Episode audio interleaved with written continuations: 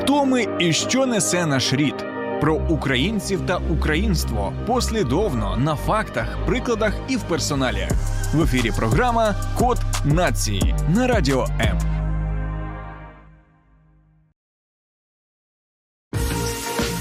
Ми пройдемо крізь життєві випробування, загартуємо нашу стійкість.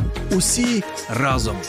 Духовно-психологічна допомога, юридичні поради, корисна інформація та натхненні історії. Спецпроєкт під захистом на радіо М. Допоможемо бути захищеними. На зв'язку. Чи не найпоширеніший меседж теперішнього часу, коли українці, та й не тільки українці, намагаються повідомити, що з ними усе гаразд, що ми залишаємося у зоні доступу, і що з нами насамперед можна тримати зв'язок. Вітаю, друзі! Це програма Код нації. З вами Юлія Скоробогач. І сьогодні говоримо про одну із виставок. Має вона одноіменну назву на зв'язку і розміщується у історичному центрі Києва. Власне, кожен із вас, я думаю, що там бував. а Якщо ні, то саме час відвідати і виставку, і музей. Сьогодні з нами на зв'язку і з нами в нашій студії Альона Якубець, кураторка виставки. Завідувачка відділу новітньої історії Національного музею історії України, кандидат історичних наук. Вітаю, пані Альоно. Вітаю вас. Перші уже урожай від ваших відвідувачів ви зібрали. Хочеться, щоб сьогодні розповіли, що це за така феноменальна виставка, яка такою популярною стала за дуже короткий час. Ця виставка дійсно стала дуже популярною. Вона відкрилась 6 жовтня, і в нас вже дуже багато замовлень. Ми щодня водимо екскурсії, причому приходять не тільки е, діти, ну шкільні групи. От е, на під час канікул були, е, приходять сім'ї і дорослі. Тобто вона вийшла такою універсальною, цікавою для всіх, для всіх категорій, для всіх вікових категорій. І е, мені дуже приємно, що от е, вона користується такою популярністю. Як ви гадаєте, чому? Е, я бачу кілька причин. По-перше, виставка, скажімо, дуже актуальна в наш час. От ви правильно сказали, що з початком війни зв'язок, про який ми раніше не замислювались, ну не то, що не замислювались, а вважали, що це якби ну, така річ, яка повинна бути і завжди є. Ми завжди можемо зателефонувати, коли нам потрібно. І з початком війни виявилося, що е, це досягнення цивілізації з початком війни зовсім не є обов'язковим. Тобто бувають такі періоди, пов'язані з бойовими діями, пов'язані з обстрілами, що зв'язку може і не бути. І ми почали його більше цінувати, тому що зрозуміли, що зв'язок це. Не, ну скажімо, не те, що от як даність нам дається. Я більше вам скажу, коли ми от в минулому році зимою сиділи там без світла і без опалення, і без зв'язку, то напевно, от е, найгірше сидіти без зв'язку. Тоді от, придумали виставку, так? Да, от тоді, власне, в мене виникла така ідея, наскільки це важливо е, в наш час е, знати, що все гаразд з нашими дітьми, з нашими батьками, особливо. Е, важливо знати і і тримати зв'язок з тими людьми, які знаходяться на фронті, на передовій. І е, це от стало для мене ну, таким поштовхом е, створення цієї виставки. Однак хотілося, щоб вона була присвячена не тільки. Якимось військовим засобам зв'язку, ну і показати роль зв'язку в повсякденному житті. А уже згодом, коли ми почали працювати над виставкою, е, мені захотілося показати історичний такий контекст, е, оскільки е, зв'язок. Він був ну, це ну, відносно в історичному, так сказати, періоді.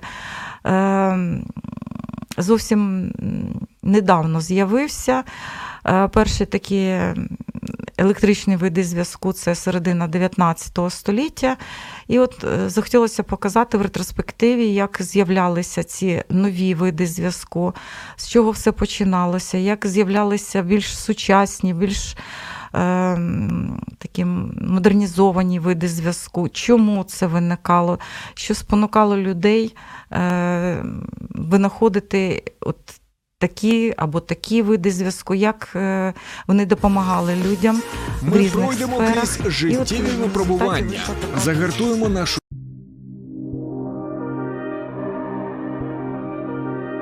Хто ми і що несе наш рід? Про українців та українство послідовно на фактах, прикладах і в персоналі. В ефірі програма Код нації на радіо М. Власне, все, про що ви зараз сказали, згадали, хотілося б почути трішки детальніше, адже наш сьогоднішній ефір, зокрема, має таку відповідальність розповісти українцям коротко про те, який шлях український зв'язок пройшов, аж до моменту, коли ми отримали телефони і можливість бути на зв'язку ось так просто, так звично. І ви на своїх екскурсіях про це якраз і розповідаєте: про ті винаходи, які належать і Україні, до яких причетні українці, зокрема, і те, які перші установи давали можливість людям з'єднуватися е, саме в режимі телефонного зв'язку. Якщо можна, такий коротенький екскурс е, спеціально для слухачів Радіо М. Добре, дякую. Що таке зв'язок? Зв'язок це обмін інформацією на великих відстанях. І перший зв'язок. Які використовували люди, це була така комунікація вербальна. Тобто люди спілкувалися між собою, обмінювалися інформацією. Це, власне, той вид е, зв'язку, який виник ще в кам'яну добу, і який, по суті, е, допоміг людині стати людиною. Тому що саме в процесі обміну інформацією між людьми вони могли е, вистояти в дуже жорсткому світі, вони могли об'єднатися для того, щоб спільно діяти, спільно полювати, будувати, щоб вижити, врешті-решт. І е, власне, от обмін інформацією він і перетворив людство на суспільство і допоміг е, сформувати от такі якісь. е, Великі групи людей, які могли спільно е, проживати на певній території. Однак цей зв'язок, вербальний зв'язок, він був можливий тільки коли люди жили невеликими ізольованими, достатньо одна від одної групами.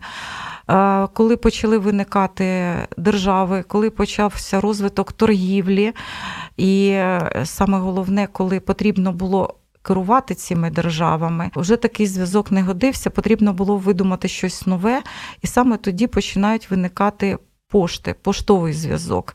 Люди на той момент вже навчилися писати, е, винайшли папір, і з'явилась можливість передавати інформацію на відстані за допомогою таких поштових служб, поштових станцій. Ці поштові станції вони знаходились на певній відстані, десь приблизно 20 кілометрів одна від одної, і це давало можливість людям відпочити на тих станціях, поміняти коней і їхати далі. Незабаром після- створення поштових служб люди придумали таку естафетну передачу інформації. Однак, все одно, як би швидко не бігли гінці, як би швидко не долали певні відстані коні, доставка кореспонденції дуже сильно залежала від відстані, від відстані між населеними пунктами. І ну, швидше доставити кореспонденцію не виходило. Однак, е, оскільки тоді не було інших видів транспорту, е, цей вид зв'язку він по суті панував е, в Європі і в цілому в світі до 19 століття. Те саме було і в Україні. В Україні так само існували поштові станції. Створені вони були уже в- коли е, територія України лівобережно війшла до складу Російської імперії. Хоча е, сама перша поштова станція була створена у Львові. На які, да, е, це 1629 рік. Тоді це місто входило до складу Речі Посполитої, і от саме у Львові на площі ринок була створена перша така поштова станція європейського типу, якою могли користуватися звичайні люди.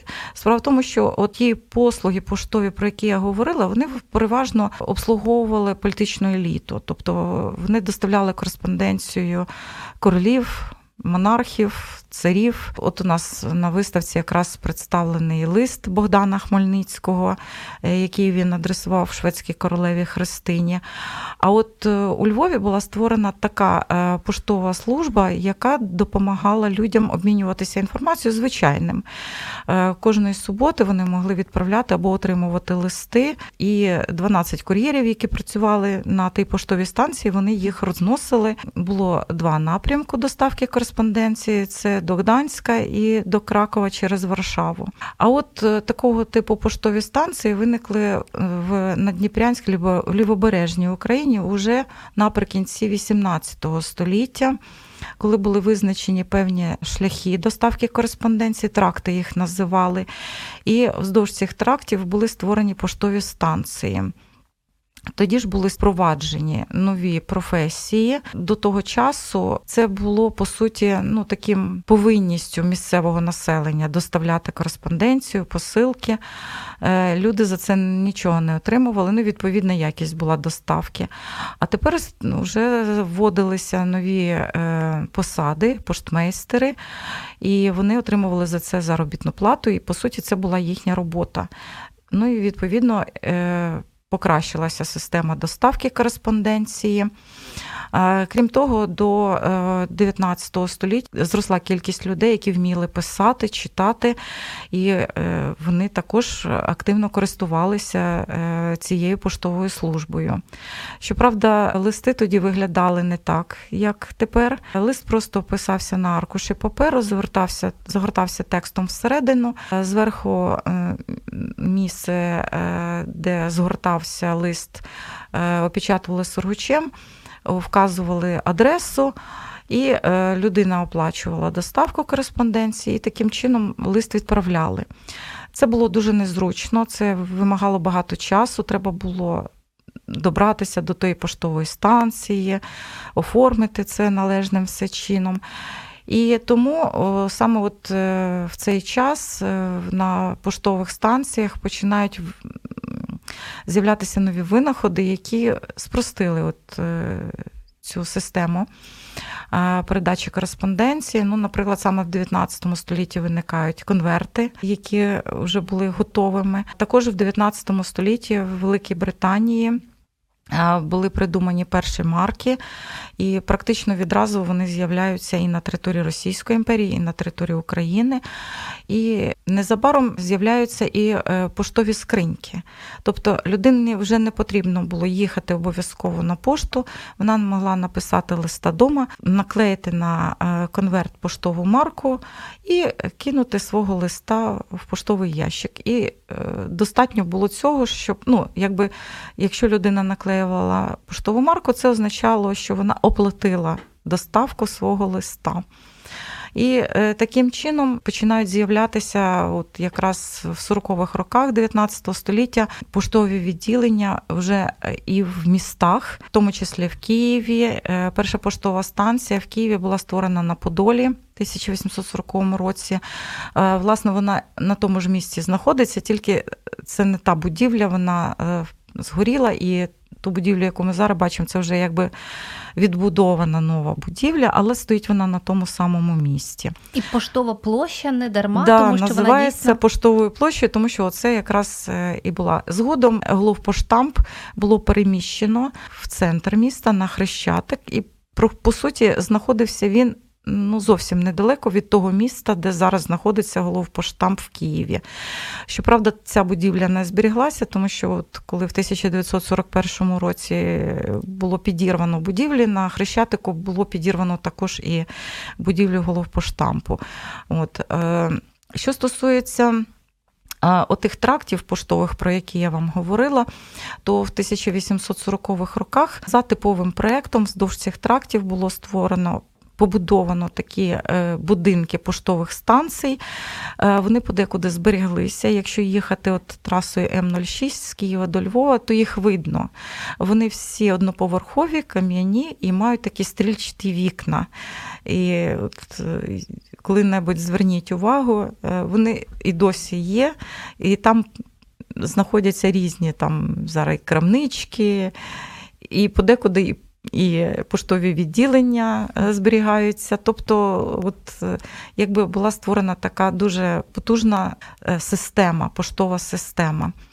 Однак, як би там не було, все ж таки, як я вже сказала, доставку кореспонденції дуже сильно обмежувала відстань між населеними пунктами. І щоб прискорити цей процес, потрібно було придумати якісь ем, інший е, вид е, доставки інформації, який би прискорив. Це і е, цей винахід було здійснено. І цей перший електричний винахід отримав назву телеграф. В 1840 році був отриманий патент на перший телеграф в Сполучених Штатах, і створений він був Самюелем Морзе. Цікаво те, що Самуель Морзе він не був ні науковцем, ні інженером.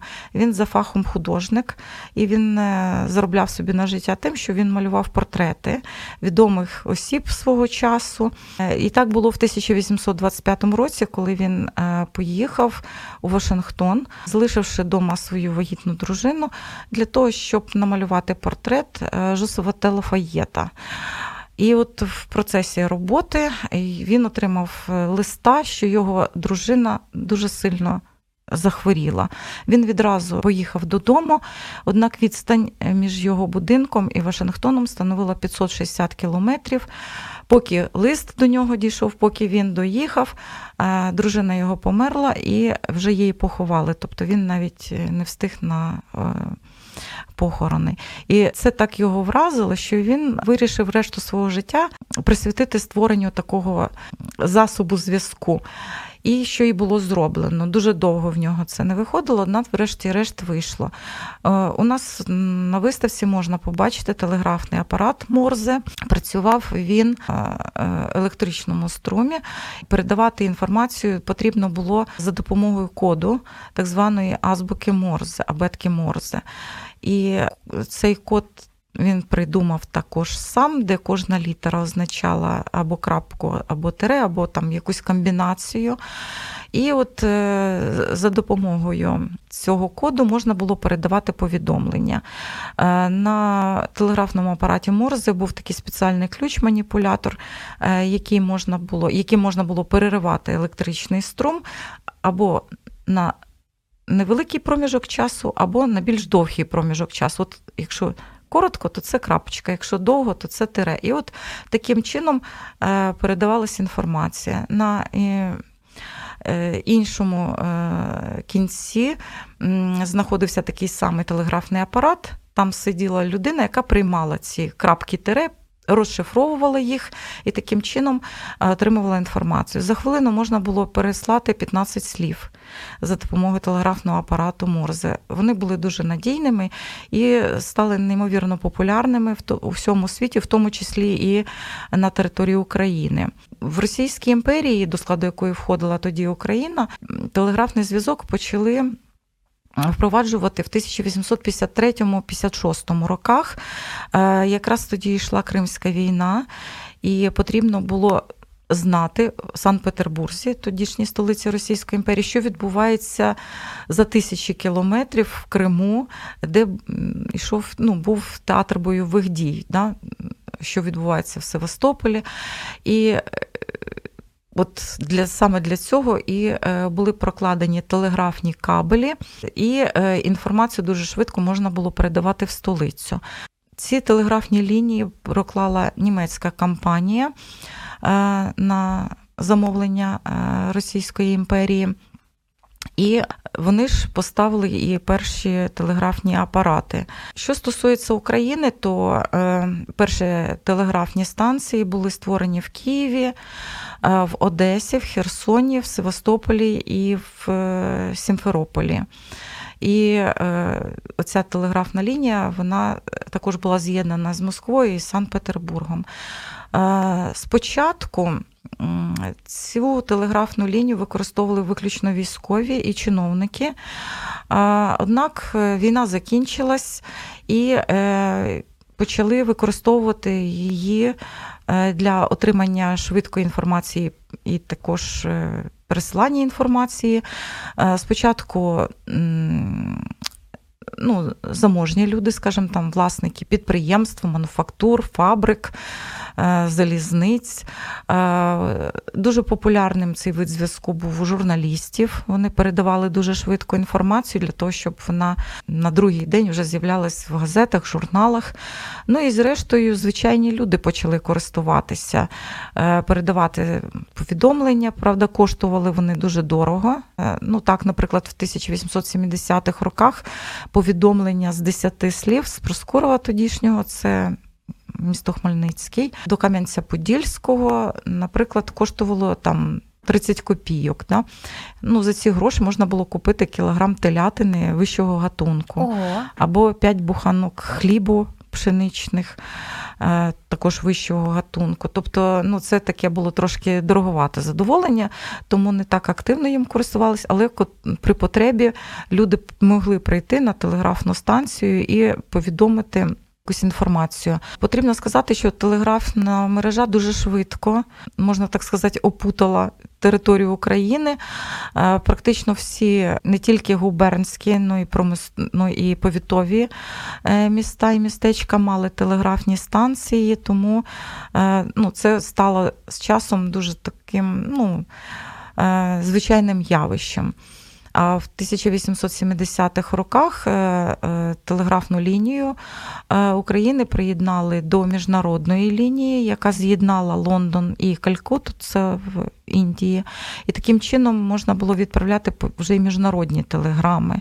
Правда, коштували вони ще дорожче. Там Можна уявити, як скільки одне там слово, уже. одне слово, наприклад, в Берлін коштувало 10 копійок. Однак, тим не менше, вже така можливість з'явилася. Однак найбільш важливим стало те, що е, при е, поштово-телеграфних станціях було дозволено відкривати відділення банків, і люди могли приходити, приносити гроші і переказувати їх в інші міста своїм родичам там чи партнерам по бізнесу. Для цього заводились такі книжечки ощадні, е, куди заносилась сума яку людина приносила, і е, телеграфом передавалася інформація в те місто, е, куди людина хотіла відправити кошти. Тобто такий перший Western Union з'явився. У нас, до речі, є е, зразок такої ощадної книжки, його також можна побачити на виставці. Тобто, от бачите, Телеграфний зв'язок спочатку починався як просто передача інформації, а згодом можна було за допомогою телеграфу передавати не тільки інформацію, але й от переказувати кошти. Однак, да, швидкість передачі інформації телеграфами вона постійно зростала.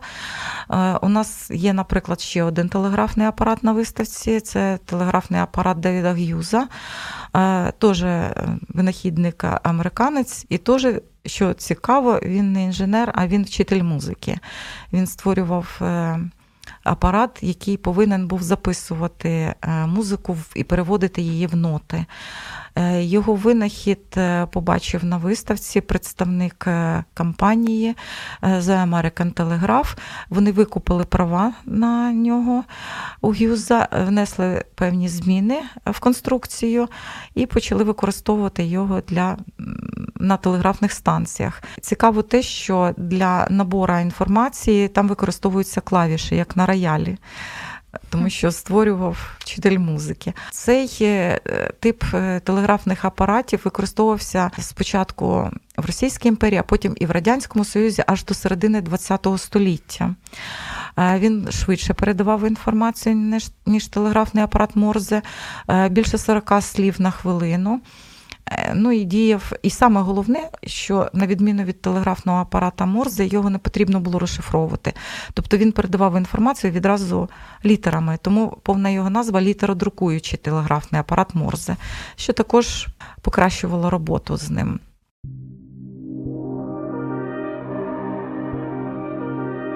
Хто ми і що несе наш рід?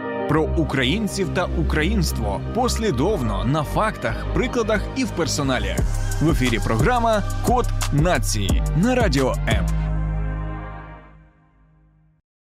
Як е, переросла ось ця така поступова еволюція в сучасний зв'язок, і чи є фіксована дата, коли українці здійснили перший телефонний дзвінок, або ж перше ось таке з'єднання? Ну вже не будемо говорити про відеозв'язок, Ага. який в принципі зрозуміло прийшов з новими технологіями, але перший телефонний дзвінок чи є зафіксовано, коли він в Україні відбувся? Ну, ви маєте на увазі мобільний, да?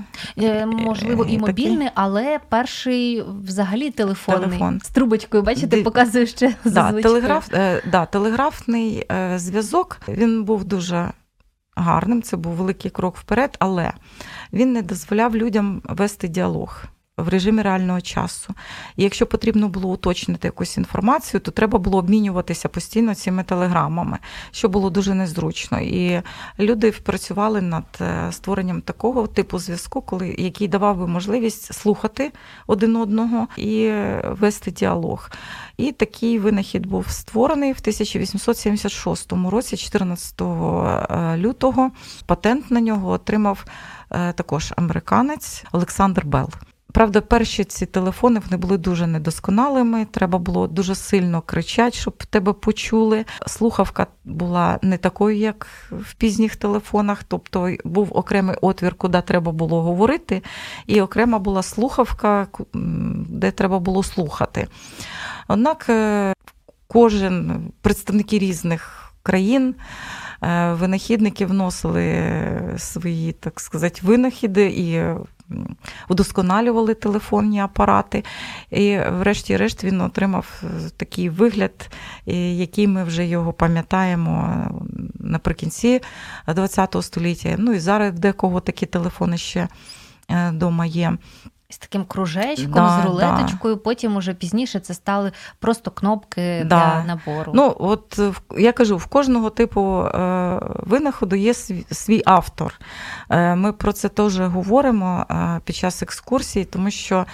Люди допомагали е, суспільству. Мені хотілося б, щоб ми знали ці імена цих людей. Ну, наприклад, трубку, яку використовували потім в більш пізніх телефонах, придумав Магнус Еріксон, шведський е, інженер, засновник компанії Еріксон.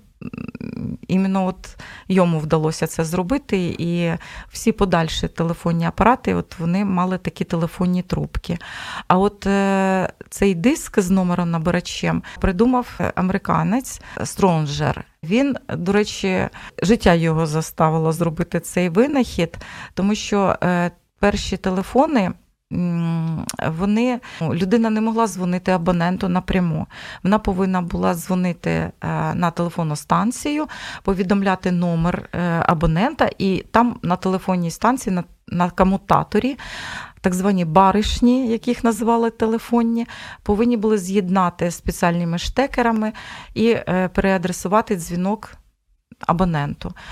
І оскільки Стронджер він працював в поховальній кампанії, він звернув увагу, що з часом зменшилася кількість е, звернень до нього. І він чинив розслідування і з'ясував, що на телефонну станцію влаштувалося працювати дружина його головного конкурента. І всі такі дзвінки вона направляла на свого чоловіка.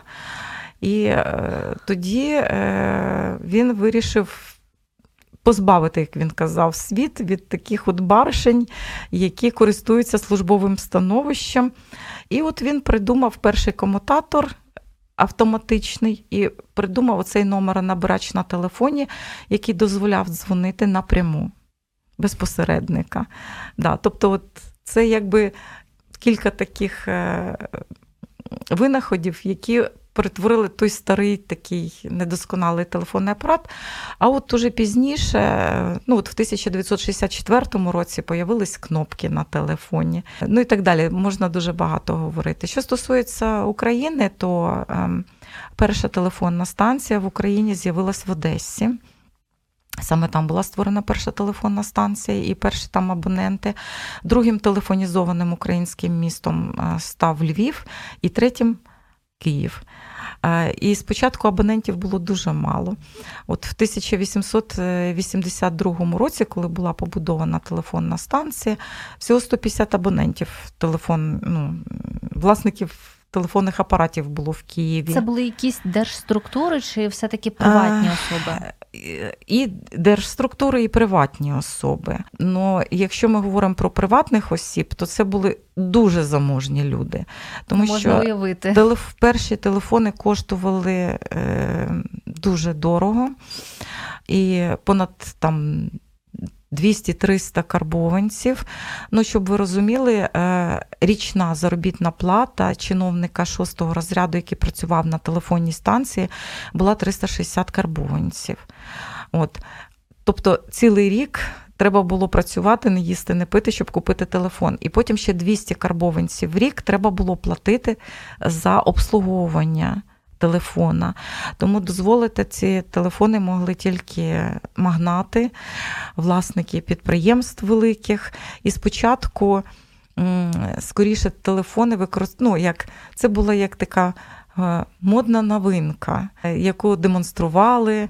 Е, гостям в салоні, тому що особливо і дзвонити ще не було кому. Однак з е, появою різних телефонних е, кампаній і з, скажімо так, спрощенням виробництва ціни на самі телеграфні апарати зменшувались і зменшувалася оплата, оскільки ставало дедалі все більше і більше е, людей. Так, станом, наприклад, на 1912 рік в Києві вже було понад 4200 власників телефонних апаратів. Це і Показник да, багато. Що... Ну, В середньому, е, скажімо так, рівень обслуговування.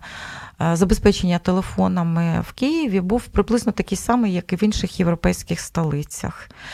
Е, ну, на душу населення. Е, приблизно такий самий рівень забезпечення телефонами був і наприкінці 30-х років. Тобто, от з початком з входженням України до складу Радянського Союзу, оцей швидкий розвиток телефонізації він різко загальмувався і підприємств не було. Ті підприємства, які були згодом створені, обсягів не вистачало, щоб забезпечити всіх телефонами. Тому в Радянському Союзі телефон це був це була така статусна річ. Е, телефон на столі означав, що це людина великий начальник. Чим більше в неї телефонів на столі, тим вищий начальник. Да? Тобто, от, а звичайні люди вони доступу до телефонів не мали. Були роками, десятиліттями люди стояли в чергах е, за телефонами, за те, щоб отримувати номер телефонний. Е, І телефонували усім кутком чи цілим будинком від да. однієї людини. Да. Власне, я думаю, що багато наших слухачів пам'ятають ще цей період. Да, да. І навіть більше того, ось ці телефонні будки, які були угу. і ще застали, ще я в студентстві їх застала, з яких телефонували е, таксофони, так е, да, таксофони, які власне е, є у вас в музеї, представлені як експонати, проте вже багато людей сучасних, які в Києві можливо не так давно переїхали, вони вже їх і не пам'ятають, як вони виглядали і навіщо ці будки телефонні просто серед е, вулиці стоять. Але mm. в свого часу вони yeah. дуже сильно рятували людей ситуації. Yeah. Так, отож, друзі, говоримо сьогодні про телефонний зв'язок, в принципі, про зв'язок, яким він був, коли Україна тільки починала, і світ, і Україна починали свій такий еволюційний технічний технологічний розвиток. І сьогодні в нас на гостині пані Альона Якубець, яка є кураторкою одноіменної виставки на зв'язку в Національному музеї історії України. Таке ось запитання: у вас є кабінет Стіва Джобса, також представлений на виставці. Ага. Що робить е, цей кабінет на виставці зв'язку? Коли виникла ідея створення цієї виставки, ми хотіли показати різні типи зв'язку, в тому числі е, ми хотіли показати інтернет-зв'язок, мобільний зв'язок. Це вже якби зв'язок е, цифрової революції, епохи цифрової революції.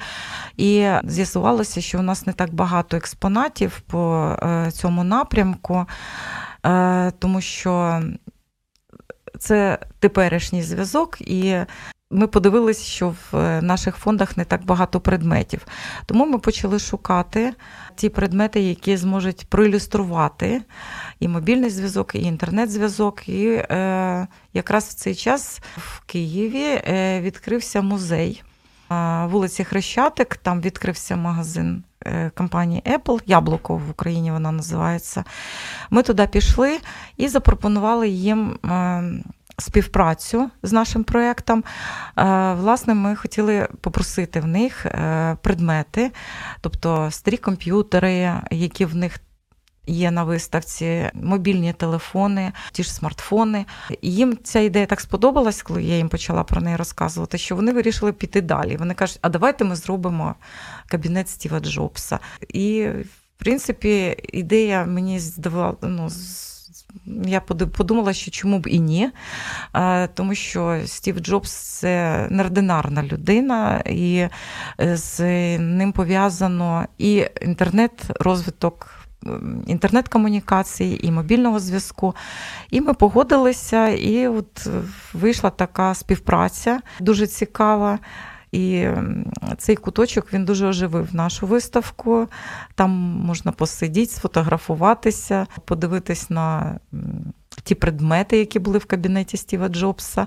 Ну і, звісно, ми розповідаємо не тільки про самого Стіва Джобса, але і про його колегу Стіва Возняка тому що це е, людина, яка має українське коріння. Його батько родом з е, його е, рідня з Чернівецької області і він е, дуже знає добре. Власне, його прізвище Возняк, це українське прізвище. Говорить за себе. Да, І е, він дуже багато зробив. Власне, розробка перших персональних комп'ютерів е, Apple 1, Apple 2 це його робота, це його заслуга. Стів Джобс він займався більше такою, скажімо, рекламою. Е, він шукав гроші для проєкту. Він і промисловий дизайнер. Звісно, він також доклався до створення персональних комп'ютерів. Однак, е, ну скажімо, основна е, начинка це Стів Возняк. Тому ми там йому також про нього розповідаємо. Там є його портрет. І, і про українця, і про українця, який удосконалив сучасний уже і відеозв'язок. Да. в тому числі.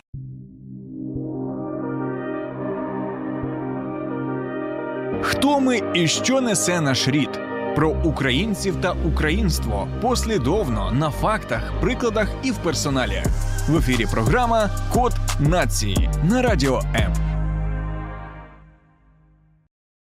Отож, друзі, говоримо сьогодні про можливості зв'язку, і, зокрема, які надає сьогодні Національний музей історії України. Чому Виставка відкрилася саме в цьому музеї, адже це все наша історія, навіть та, яку ще пам'ятають і ага. можуть ось прийти і доторкнутися до неї руками, бо це дійсно е, уже такі історична даність.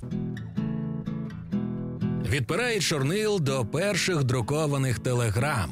Від телеграфу і гігантського комутатора до дискових телефонів, від таксофону до перших айфонів від початку 17 століття і до наших днів. Саме цей період розвитку українського і світового зв'язку демонструє команда Національного музею історії України на своїй новій виставці на зв'язку. Нам сьогодні здається, що той зв'язок, який в нас є в кожного в кишені, да, смартфон, який дозволяє нам і телефонувати, і писати повідомлення, і отримувати. Е, листи, і робити фото, відеозйомку. І ми так до цього звикли, однак це було не завжди. І от е, хотілося цією виставкою показати, як поступово е, людство дійшло до такого винаходу. Які люди, тому що зрозуміло, що кожен винахід е, за ним стоїть людина. Виставка на зв'язку поєднує в собі понад 160 експонатів різних епох. Більша частина належить Національному музею України, але деякі раритети спеціально надали партнери. Серед них музей КПІ, Укртелеком та компанія, яка спеціалізується на техніці Apple і має невеликий власний музей. Відбирали по тематиці, тобто нам потрібно було розкрити тему. Загалом у нас тема це е, пошта, телефон, телеграф, телефон, е, сучасні власне телефони, засоби зв'язку. І тому ми дивилися вже, що у нас є, і що в такій гарній якості. Е, Якщо це, наприклад, там листи, конверти, у нас є і сучасні конверти, і поштові марки періоду української революції. Багато предметів музей КПІ нам надало, оскільки це привідний такий музей пов'язаний саме з технікою. Вся виставка розділена на п'ять рівноцінних блоків. В кожному з них можна на власні очі побачити, як змінювався той чи інший пристрій протягом років. Перший це пошта, поштовий зв'язок, це конверти, марки, листи. Е, Другий це телеграфні апарати і телеграми також представлені. Наступний третій блок це телефони. Телефони в основному це давні телефони. Ну наскільки це можливо було, тобто в основному 20 століття телефони. Е, Також радіозв'язок це четвертий блок. Е, П'ятий блок це мобільні телефони. Головна особливість виставки на зв'язку інтерактивність. Деякі експозиції облаштовані як фотозони. Тут усі охочі можуть спробувати зателефонувати за допомогою старого таксофону чи відчути себе засновником компанії Apple. Я сижу зараз е, в кріслі в імітації в копії е, кабінету Стіва Джобса. Намагалися максимально ідентично відтворити. Зокрема, крісло, в якому я сиджу, е, замовлялося в Німеччині на тій же фабриці, на якій замовляв Стів Джобс. Е, Стіл максимально відновлено. Бачимо вікно поряд, е, видно місто, факс, де роздруковано заява на звільнення. Один з найунікальніших експонатів виставки трофейна російська рація, яку організаторам тимчасово передав Національний університет оборони України. Це військова рація. Е, називається вона Р-168 або Акведук. Це трофейна рація. Вона була знята з командно-штабної машини РФ у минулому році, 2022-му. І е, затрофеєна е, нашими військовими. І е, найцікавіше те, що вона працює. Ми можемо її послухати. левого двигателя. Включи огнетушитель. Борт номер один. Головне завдання організаторів в інтерактивному і зрозумілому форматі познайомити відвідувачів з тим, без чого неможливе сучасне життя зі зв'язком та його історією. Посидіти в кріслі Стіва Джобса, послухати переговори російських пілотів і доторкнутись до таксофону можна в Національному музеї історії України в будь-який день, крім середи, з 10 до 18 години. Вартість квитків та екскурсії від 100 гривень. До якого числа триватиме виставка? Ну, е, виставка триває до кінця року. Е, Можливо, ми її потім трошки продовжимо, але поки що так. Е, Що стосується інших виставок, ну, коли почалась повномасштабна війна проти України, вся експозиція була в нашому музеї розібрана і вивезена цінні експонати. Однак е, музей повинен функціонувати, і ми почали е, пішли по такому шляху, почали створювати тимчасові виставки. Звісно, перші виставки, які були створені в музеї, вони були присвячені війні. Їх можна побачити. Це виставка Київський постріл. Вона знаходиться на першому поверсі. Вона присвячена подіям, е, які відбувались навколо Києва. Буча, Ірпінь. Тому що наші співробітники відком- відкомплектували дуже багато предметів. Е, Практично відразу після того, як е, ці території були звільнені від російської окупації, вони туди поїхали і привезли ну, що предмети, які ілюструють і перебування в окупації. І побутові речі, і військове спорядження, і снаряди, і гільзи, е, як української армії, так і російської. І, зокрема, про те, які були установки для російської армії, тому що там є. Я бачила, я була влітку, до речі, на цій виставці, і скажу вам, друзі, що ви точно не пошкодуєте, тому що це дуже сильно дає можливість е, для себе проаналізувати дуже багато речей, які, зокрема, ми вже і знаємо, але чогось е, щось потрібно потрібно просто відчути, побувавши, побачивши ці експонати. І Да. от, зокрема, я побачила, що там є такі свідчення того, що були, які установки для російських військових, і у вас є така можливість е, показати апарат, який, до речі, забрали наші військові як трофей е, в російських ем, е, військових, і він знаходиться у вашому музеї на виставці. І Да. також почути виставці, на переговори. зв'язку. Да, він працює, він діючий цей апарат, аквідук він називається, це рація.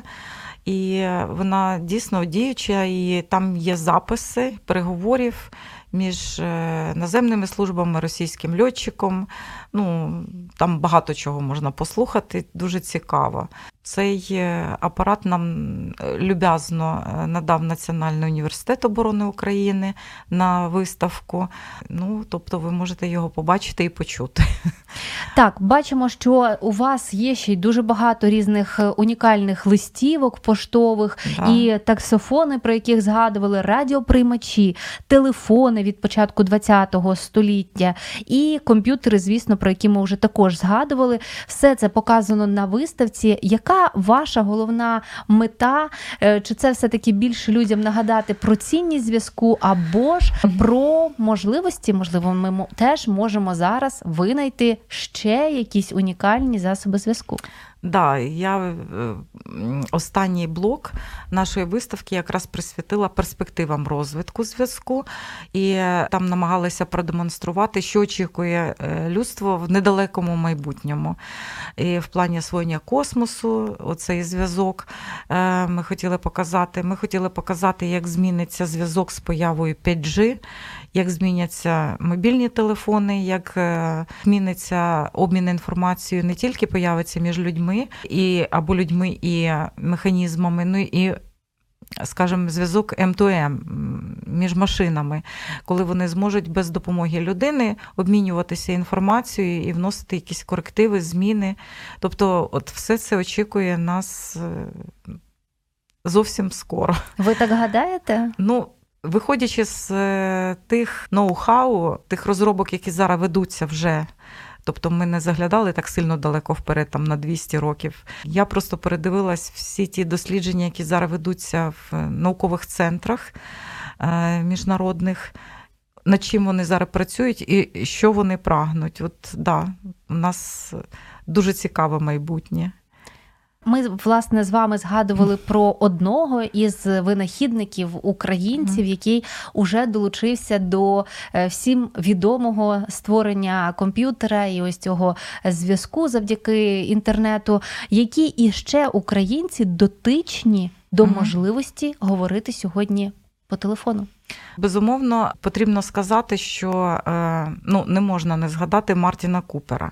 Мартін Купер е, громадянин Сполучених Штатів, а однак він також за походженням українець, і його батьки виїхали з території України на початку 1920-х років. Там він і народився. І е, от, власне, перший дзвінок з мобільного телефону зробив саме він. Е, В 1973 році, і це була його розробка. Він тоді працював в компанії Motorola, і е, перший телефон Dynatak 8000X – це його е, дітище. Да. Так що українці також доклалися до розвитку комунікації. Я хочу сказати, що в радянському союзі з цим було досить складно, тому що м, все працювало на оборонку, і основні, скажімо так, найбільш толкові, розумні е, фахівці, науковці, інженери, конструктори зосереджувались в Москві. Однак в Україні також був центр. Він був створений в 1962 році. Це інститут кібернетики, який очолив Віктор Глушков. І е, під його керівництвом саме в Україні була створена ціла низка комп'ютерів. Вони тоді називались ЕОМ. Однак, по суті, це вже були такі прообрази майбутніх персональних комп'ютерів. І Віктор Глушков він.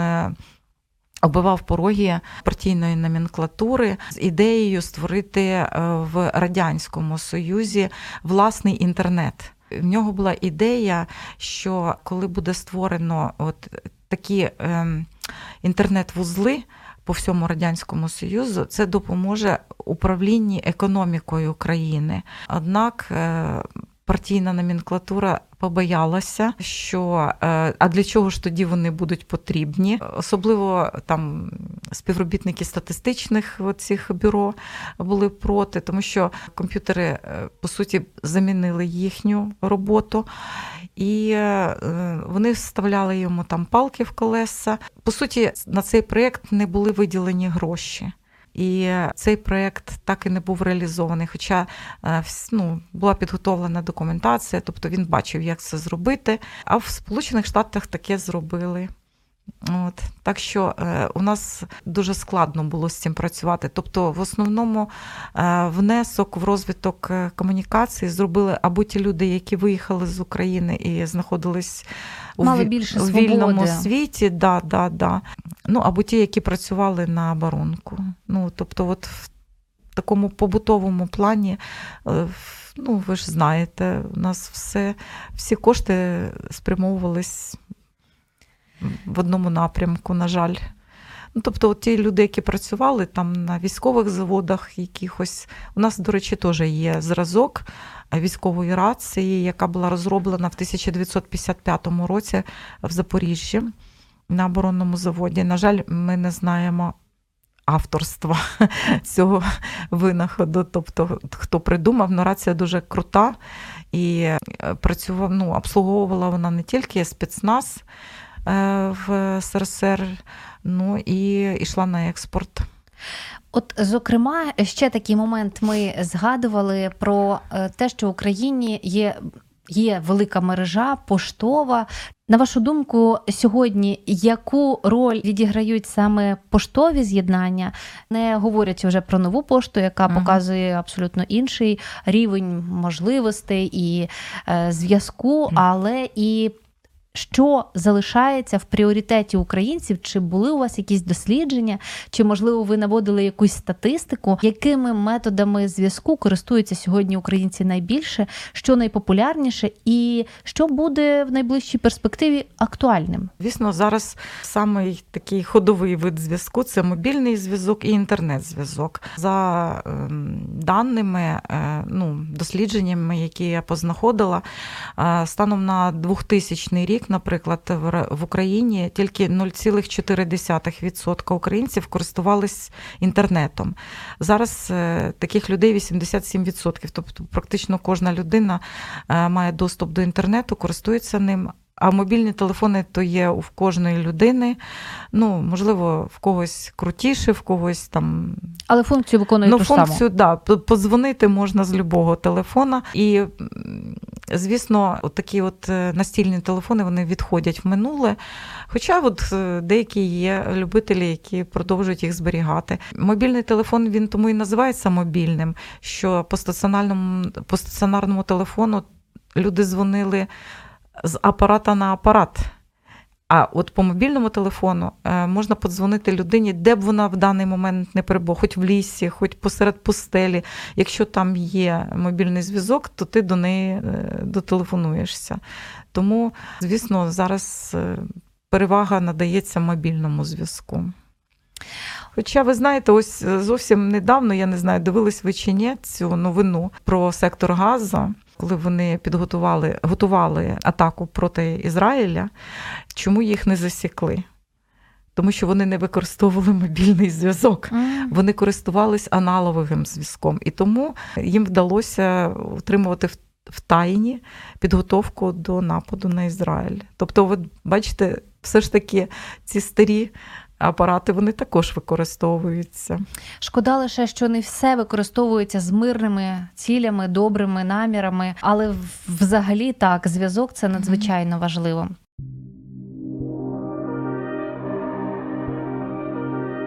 Хто ми і що несе наш рід? Про українців та українство послідовно на фактах, прикладах і в персоналіях. В ефірі програма Код нації на радіо М. друзі, це програма Код нації. Говоримо сьогодні про актуальний для нас зв'язок, яким він був до сьогоднішнього дня, що включає у себе уся технологія зв'язку. Це і поштовий зв'язок, і телеграф, і телефони, і мобільний зв'язок, а також інтернет-зв'язок. Про все це розповідають на виставці на зв'язку в Національному музеї історії України і, власне, е, можуть навіть показати ці експонати, які здивують е, людину, яка до цього ніколи не бачила, скажімо, попередні види зв'язку. Чи є у вас якісь абсолютні раритети, скажімо, щоб показати, як удосконалювалася слухавка, скажімо? Ні, у нас е, старий телефон е, 1910-х років. Е, це індукторний телефон. Виготовлений він був в Австрії. Ну, він уже з, зі слухавкою, а- однак без номера набирача. Ще е, такий, ну, скажімо, старий варіант. Це саме старий, який в нас є. Ну, Однак е, переглянути, як е, змінювалися телефонні апарати, можна, тому що експонати, які є на нашій виставці, вони доповнюються такими інфостендами. І там, от чого в нас не було, в пред, ну, предметів, яких ми там намагалися доповнити цими інфостендами. Там можна побачити. Як ішов розвиток телефонних апаратів, ну в тому числі. Чи є якісь моменти, які важливо зараз е, озвучити, зафіксувати, що можуть допомогти нашим слухачам е, більше зацікавитися виставкою? Ви можете їх власне озвучити. Якісь головні меседжі, ваші посили, як е, авторки ідеї і кураторки? Звісно, я хотіла насамперед показати от е, цю історію появи різних видів зв'язку, причини появи цих різних видів зв'язку. Про це говоримо. Акцент робиться, звісно, на ролі війни і. Розумієте, от е, саме завдяки військовим конфліктам удосконалювалися, як це не парадоксально, різні види зв'язку. Скажем, поява інтернету в 1969 році відбувся перший інтернет-з'єднання 29 жовтня. От до речі, зовсім недавно була річниця. Це якраз результат того, що Сполучені Штати боялись, ішла холодна війна, боялися ядерної війни з Радянським Союзом і передбачали, що в умовах такої ядерної війни зв'язок буде обірвано і не буде працювати постійно. І тим більше не буде працювати радіозв'язок, тому що під час вибуху ядерної зброї в повітря піднімаються тонни пилу, і вони порушують оці радіохвилі. Потрібен був децентралізований зв'язок, який би продовжував працювати, навіть якби якийсь вузол виходив з робочого стану. А якщо ми говоримо про телефонний зв'язок того часу, він був дуже централізований. І удар ракетою по е, телефонній станції виводив з ладу ну, весь зв'язок. А от інтернет-зв'язок він децентралізований, він як павутина. Якщо ти вдаряєш по одному вузлу, інші вузли між собою. З'єднані, і він продовжує працювати. Тобто, от це якраз був винахід пов'язаний з холодною війною. Це дуже цікаво. Мені здається, е, це цікаво і дітям подивитися на ці от предмети, які, яких вони ніколи не бачили. Бо старше покоління, то вони хоч бачили, що таке телеграма, як вона виглядає. А зараз, коли ми питаємо дітей, от ви коли-небудь бачили телеграму, вони думають про телеграм. Телеграм, звісно. Да. От, і ми їм починаємо пояснювати, як виглядали телеграми, як їх приносили, що були такі телеграми, такі. Скільки, ну, тобто, от для них це все дуже цікаво. І, і навіть та будка їм цікава, вони в ній постійно фотографуються. Це у нас. Ну, ми намагались зробити такі, таку виставку, де можна було б сфотографуватися, щось послухати, потримати в руках. Тобто, от е, вона така дуже атрактивна, на мою думку, получилась. Тому от, мені здається, дітям точно буде дуже цікаво, та й дорослим теж. Отож, для дорослих та дітей, для усіх, хто хоче точно бути на зв'язку, розуміти, яким чином ми отримали ось ці всі блага цивілізації, можливість в будь-який момент дотелефонуватися, написати близькій чи потрібній для вас людині, зрозуміти, яким чином так сталося, і що чекає нас попереду. Можливо, навіть самим побачити для себе перспективи і стати майбутнім винахідником чергового засобу зв'язку. Принаймні, ми на це дуже сподіваємося і закликаємо вас відвідувати музеї, зокрема Національний музей історії України, де і знаходиться виставка на зв'язку. Нехай всі ваші близькі завжди відповідають на ваші повідомлення та дзвінки. Хай всі залишаються на зв'язку, і ми точно сподіваємося, що ви це оціните, як власне і старання е, кураторки пані Альони Якубець, яка сьогодні була у нас в ефірі. Дякую, друзі, дякую, пані Альоно, і до зустрічі. До зустрічі, дякую всім.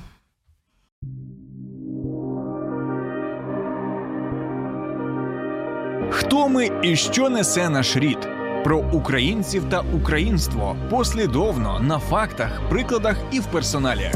В ефірі програма Код нації на радіо М.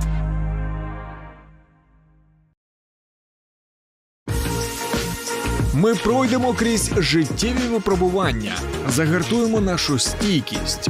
Усі разом. Духовно-психологічна допомога, юридичні поради, корисна інформація та натхненні історії. Спецпроєкт під захистом на радіо М. Допоможемо бути захищеними.